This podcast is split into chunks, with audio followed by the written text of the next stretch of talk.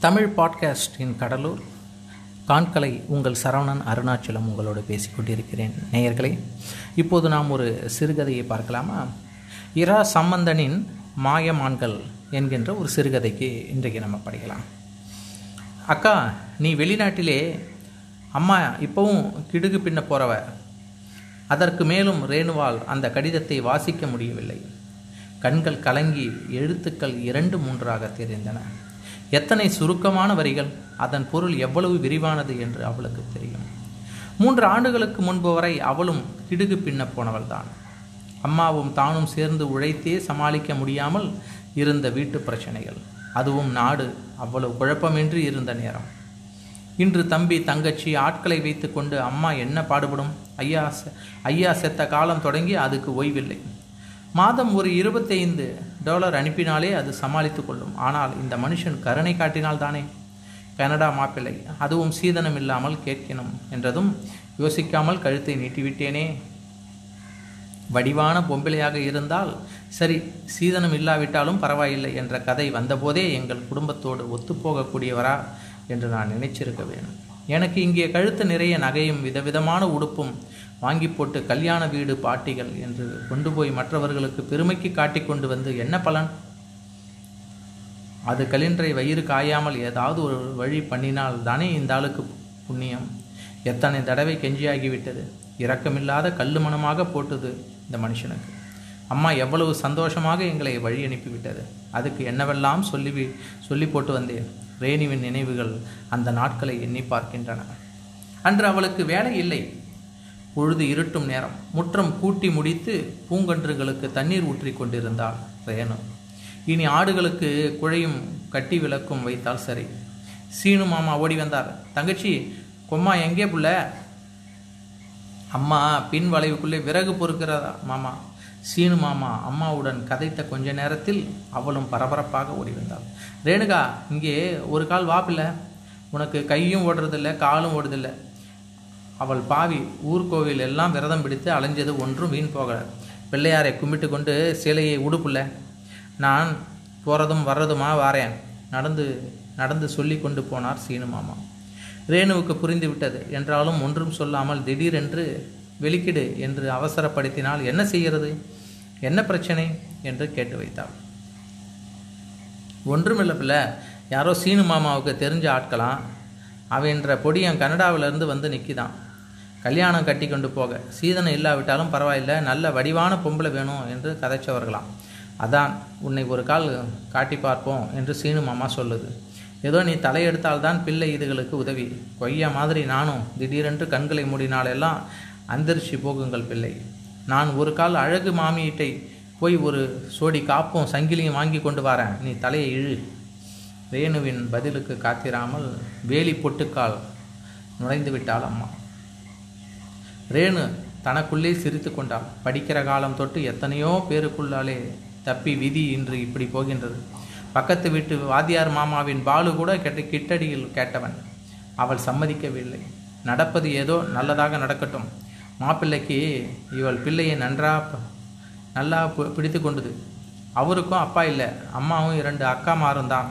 இரண்டு பேருமே முடிச்சிடுதுகள். சின்ன தமக்கை கனடாவிலே அதின்றைய புத்த புத்தகத்தோடை தான் மாப்பிள்ளை வந்திருக்கிறார். தெய்வாதீனமாக இவள் பிள்ளையின்றைய முகமும் அச்சொட்டாய் பொருந்தது. எனவே போறதிலே பிரச்சனை இருக்காது என்று சொன்னார். இந்த விஷயங்களை வெளியாலே கதச்சி எல்லாத்தையும் குழம்பி ஒட்டி போடாதீங்கோ மற்றது தாயின்றை விருப்பம் போல் ஊருக்கு வந்து கல்யாணம் கட்டுறார் என்ற அளவோடை நாங்கள் குணத்தை பற்றி யோசித்து கவலைப்பட ஒன்றுமில்லை. கல்யாண வீட்டுக்கு நாள் வைக்க சொல்லி போட்டினோம். செலவை மாப்பிள்ளை பார்த்து கொள்வார் முடிச்சு ஒரு மாதத்துக்குள்ளே கனடா போகணும். சரியோ? நான் எதுக்கும் போட்டு நாளைக்கு வரேன். சீனு மாமாவை வழி அனுப்பும்போது இரவு ஒன்பது மணி. அம்மா நீ இன்னும் படுக்கலையா? என்ன யோசித்து கொண்டு இருக்கிறாய் இல்லை மோனே. இன்னும் ஒரு மாதத்திலே நீ போய் விடுவாய். என்ன? நீ தானே அம்மா சீனு மாமாவோட சேர்ந்து என்னை தள்ளி விடுகிறாய். ஏன் பிள்ளை இந்த கல்யாணத்தில் உனக்கு விருப்பம் இல்லையா? அப்படியென்று இல்லை. உங்களை எல்லாம் விட்டு போடுற கவலையிலே சொல்கிறேன் ஏன் பிள்ளை உங்கள் எங்களுக்கு கவலையே இல்லையா? நீ கனடா போக போகிறாய் என்ற உடனே நீ இல்லாத இந்த வீட்டை நினச்சி மலர் தனியாக போயிருந்து அழுகுது. சுதாவுக்கும் அந்தரமாய் தான் இருக்குது. அவள் வெளியாலே மலர் மாதிரி அழமாட்டாள். இவன் குணம்தான் சின்ன பொடியன் சந்தோஷத்திலே தெரிகிறான் பொய்யா செய்த புண்ணியந்தான் புள்ள இப்படி வீடு தேடி வந்திருக்குது. பாவி மனுஷன் இன்னும் கொஞ்ச காலம் உயிரோடு இருந்து சீரும் சிறப்புமாக உன்னை பார்த்துட்டு போயிருக்க கூடாதா? இருக்க வரைக்கும் ரேணி நல்லா இருப்பாள் என்று சொல்லி சொல்லியே மாயமாய் போட்டார். இனி நீ அழுது இருக்கிற கவலையையும் கூட்டாதே. அம்மா காப்பு கேட்க போன இடத்துல அழகு மாமி ஒன்றும் விடுப்பு கேட்கலையே. ஏன் கேட்கல? நான் உள்ளதை சொன்னான். அதுக்கு ஒன்று சொல்லியிருப்பாவே.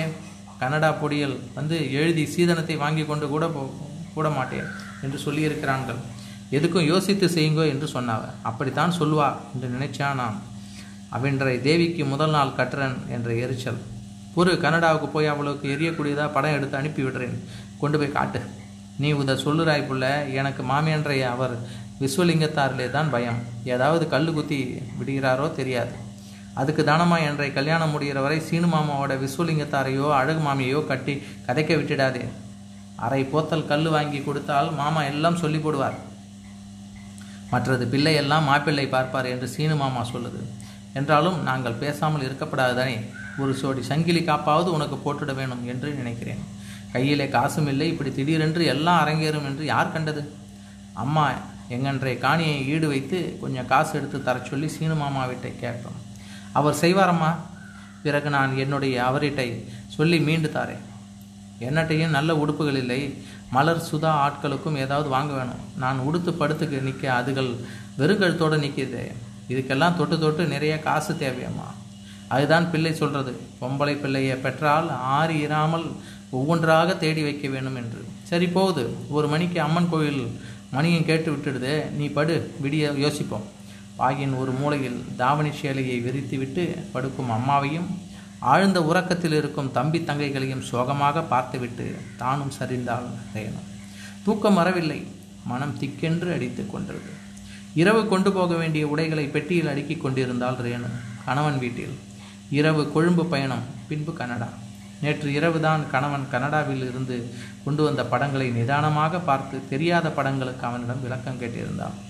தன்னை அனைத்தபடியே கனடா போய் வசிக்கப் போகும் இடம் தனது கார் நண்பர்கள் கோவில்கள் என்று ஒவ்வொரு படமாக காட்டி கணவன் விளக்கிய போது மனம் துள்ளியது. திருமணமாகி இரு வாரங்களுக்குள் கை நிறைய காப்பும் பலவிதமான சேலைகளையும் பார்த்து அதிசயிக்கும் அயல் வீட்டு சனங்களை நினைக்கும் போது இவர்கள் எல்லாம் அம்மாவை எவ்வளவு இழிவாக நடத்தியவர்கள் என்ற எண்ணமே அவள் மனதில் அலைமோதும். கோயில் குளம் என்று கணவனோடு போய் வரும்போதெல்லாம் ஏடிப்பிள்ளை முடிச்ச கையோட நீ கனடா போறியாம்.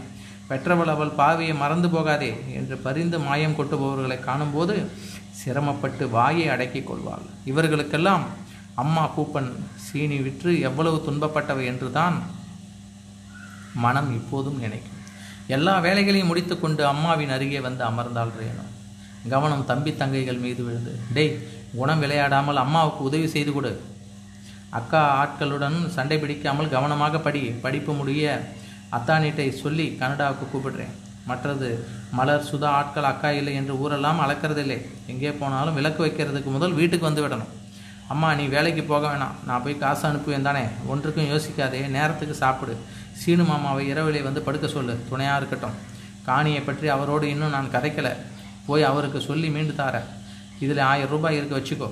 வேறு என்னம்மா? இருட்டில் இருட்ட முதல் வீட்டுக்கு போங்கோ. கன தூரமல்லோ நாங்களும் இன்னும் இரண்டு மத்தியான மணி தியாலில் போயிடுவோம். போனதும் கடிதம் போடுறேன். பிள்ளை எங்களுடைய அம்மாள் ஆட்சியை மனதிலே நினைத்து கொண்டு சந்தோஷமாக போட்டு வா. அவர் சொல்கிறதை கேட்டு நட நீ போகும் வரைக்கும் நிற்க விருப்பம்தான். பிறகு பஸ் இல்லையம்மா? போட்டு வரோம். கட்டிப்பிடித்து கொஞ்சி விட்டு சேலை தலைப்பால் கண்களை துடைத்து கொண்டு புறப்படும் அம்மாவையும் அக்கா போட்டு வாரோம் என்றபடி புறப்படும் தம்பி தங்கைகளையும் கடைசியாக ஒரு முறை பார்த்து கொண்டாள் ரேணு. மனம் கனத்தது. ஊரின் நினைப்பிலிருந்து விடுபட்ட ரேணுவுக்கு உடம்பெல்லாம் குளிர்வது போல இருந்தது. கீற்றரை சற்று கூட்டிவிட்டவள் கடிதத்தை மடித்து மேசையில் போட்டாள். அம்மா நேரடியாக கடிதம் எழுதுவதில்லை. ஒரு முறை ஒரே ஒரு முறை கடிதம் எழுதினாள். அது அவளின் முதலும் கடைசியுமானது. ரேணுகா நீ அனுப்பிய ஐம்பது டாலரும் கிடைச்சது. காசு கிடைத்தால் எடு ஆனால் கிடைத்தது பற்றி இங்கே ஒன்றும் எழுத வேண்டாம் என்று இன்றைக்கு நீ எழுதிய கடிதத்திலிருந்து மட்டுமல்ல நீ போன நாட்களில் இருந்து எழுதிய எல்லா கடிதங்களில் இருந்துமே நீ நல்லாக இருக்கிறாயோ என்று சந்தேகப்பட்டு கொண்டுதான் இருக்கிறேன். என்னுடைய ரேணு என் வயிற்றிலே பிறந்த பிள்ளை. என்னை இப்படி கஷ்டப்பட விடாது என்று எனக்கு தெரியும். ஆனால் எது எப்படியோ எல்லாம் அவரவர் தலையில் எழுதி விதி விதிப்படித்தான் நடக்கும். இந்த காசு அவருக்கு தெரியாமல் அனுப்பியிருக்கிறாய் என்று நினைக்கிறேன். இதுவரை காலமும் ஒரு குறை குற்றம் இல்லாமல் வாழ்ந்துட்டோம். அவருக்கு தெரியாமல் காசு அனுப்பி வறுமைப்பட்ட எங்களை வஞ்சித்து வருகிற ஆட்கள் என்று ஆக்கிவிட ஆக்கிவிடாதே. இனிமேல் பட்டு இங்கே காசு அனுப்புகிற வேலையெல்லாம் வேண்டாம். இனிமேல் ப- நீ சந்தோஷமாக இருந்தால் சரி இப்படிக்கு அம்மா. உம்மையும் ஒன்றுமில்லாமல் கட்டி உம்முடைய வீட்டுக்காரரையும் நான் பார்க்க வேணும் என்று எதிர்பார்க்கிறீரே ரேணுகா என்னிடம் அந்த அளவுக்கு காசில்லை என்று முடிவாக கணவன் சொல்லிவிட்ட பின்பு பரிசோதனை முயற்சியாக அவனுக்கு தெரியாமல் அவள் அனுப்பி ஐம்பது டாலர் ஏற்படுத்திய பூகம்பம் அம்மாவின் அந்த கடிதமாக வந்து சேர்ந்தது. இனி அம்மா தனது உதவியை எதிர்பார்க்க மாட்டாள் என்று அவளுக்கு தெரியும். ஆனால் அப்படி நினைத்து கொண்டு மௌனமாக இருந்துவிட முடியுமா? ஈடு வைத்த காணி விலைப்பட்டால் அதுகள் நடுத்தருவுக்கு போய்விடுங்களே. இங்கே அப்பா இரண்டு பிள்ளைகளும் தான் டேக் கேருக்கு போகுதுகளே. டே கேருக்கு நான் வேலைக்கு போகட்டுமா? ஏன் உமக்கு வீட்டிலே இருக்க? என்ன செய்யுது? இல்லைங்கோ நான் வேலைக்கு போனால் உங்களுக்கும் உதவியாக இருக்கும் அம்மாவுக்கும் ஏதாவது அனுப்பலாம். ரேணுவுக்கு அன்று சம்பளம் முதன் முதலாக அவள் உழைத்தெடுத்த சம்பளம் இருநூற்றி நாற்பது டாலர். கடவுளே இந்த மனுஷன் எவ்வளவு காலத்துக்கு என்னை வேலைக்கு விடுகிறதோ தெரியாது. அவன் உன்னை பார்க்குறான் இவன் சிரிக்கிறான் என்று சொல்லி ஒரு நாளைக்கு நிற்பா நிற்பாட்டி போடும். இந்த மனுஷன் மனம் இறங்கி விட்டாலும் வேலை செய்யும் இடத்துல எப்போ நிற்பாட்டுவான்களோ தெரியாது. இந்த இங்கிலீஷ் பாஷையும் எனக்கு விளங்குறதில்லையே. கடவுளே மாதம் ஒரு நூறு டாலர் அனுப்பி காணியையாவது மீட்டு கொண்டு வந்துவிட்டால் அதுகள் ஏதாவது வேலைக்கு போயாவது பிழைத்து கொள்ளுங்கள். இன்று அவள் வாழ்க்கையில் பெரிய நிம்மதியான நாள். ஏதோ தவறு செய்துவிட்டு வந்துவிட்டோமோ? என்று ஏக்கத்திற்கு மாற்று வழி தெரிகிறது. சம்பள செக்கை மாற்றி இன்றைக்கே நூறு டாலர் அனுப்ப வேண்டும். அறைக்குள் நுழைந்தால் ரேணு. டெலிஃபோன் பதிப்பில் உள்ள சிவப்பு லைட் மின்னிக் கொண்டிருந்தது. யாரோ ஏதோ செய்தி பதிந்து விட்டு இருக்கிறார்கள். டேப்பை போட்டு கேட்டால் அவர்தான் கதைத்திருக்கிறார். ரேணுகா கார் ஏதோ சத்தம் போடுது வெடியை கொண்டு போய் காட்ட வேண்டும். குழந்தைகளை கூட்டிக் கொண்டு வரும்போது உம்முடைய சம்பள செக்கை மாற்றி கொண்டு வந்து வையும். மறந்து போகாதையும் பிறகு விடிய ஒன்றும் செய்யலையா பெருமூச்சு விட்டால் ரேணு இப்படி கல்யாணம் கட்டி வாழ்வதை விட கல்யாணம் கட்டாமல் காணியை விற்றாவது நான் ஏதாவது ஒரு நாட்டுக்கு போயிருக்கலாம். தனியே வந்திருந்தால் இப்போது எப்படியெல்லாம் உழைத்து வீடும் கட்டி மலர் சுதா ஆட்களுக்கும் ஒரு வழி செய்திருக்கலாம். இன்னொருவன் சொத்தாக வந்து எவ்வளவு முட்டாள்தனம் செய்துவிட்டேன் சீதை மாய மானை கண்டதும் சீதை மாய மானை கண்டதும் யோசிக்காமல் ஆசைப்பட்டது போல கனடா மாப்பிள்ளை என்றதும் கனடாவுக்கு வர ஆசைப்பட்டு எங்கள் குடும்பத்தையே நடுத்தெருவுக்கு கொண்டு வந்து விட்டேனே. தங்களை தாங்களே காப்பாற்ற முடியாத இந்த கனடாவாசிகள் கிரெடிட் கார்டுகளிலே டிக்கெட் செய்து கொண்டு ஊருக்கு வந்து எப்படி அல்பங்களையும் படங்களையும் காட்டி நடிக்கிறார்கள்? எத்தனை பெண்கள் இந்த மாயமான்களின் பின்னே கனடா வந்து தவிக்கிறோம்? எத்தனை பெண்கள் மாடாய் உழைத்து இவர்கள் மனுஷன்களாக வாழ பாடுபடுகிறோம்? எத்தனை ஒன்றும் தெரியாத எத்தனை ஒன்றும் தெரியாத பெண்கள் முன்பின் தெரியாத இவர்களுக்கு வாழ்க்கைப்பட்டு இவர்கள் சேர்த்து வைத்த கடன்களை அடைக்கிறோம். தினமும் எத்தனை கலெக்ஷன் ஏஜென்சிகளுக்கு பதில் சொல்கிறோம். அட கடவுளே இந்த மாயமான்களின் பின்னே ஓடி வர இன்னும் எத்தனை சீதைகள் தவம் கிடைக்கிறார்கள் ஊரிலே? பாவங்கள்.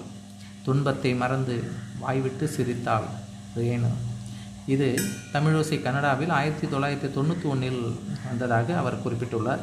இந்த சிறுகதையானது இரா சம்பந்தனின் மாயமான்கள் என்கின்ற ஒரு சிறுகதை. கேட்க அழகாகவும் இலங்கை தமிழர்களுடைய வாழ்க்கையை பிரதிபலிப்பதாகவும் அவர்கள் கடல் கடந்து சென்று வாக்கப்பட்டு அவர்கள் படும் துன்பங்களையும் இங்கே ஒரு குடும்ப கதையாக சொல்லியிருப்பது மிகவும் அருமை. என்னுடன் இணைந்திருங்கள் நேயர்களே நண்பர்களே. நான் உங்கள் காண்கலை சரவணன் அருணாச்சலம் தமிழ் பாட்காஸ்ட் இன் கடலூர்.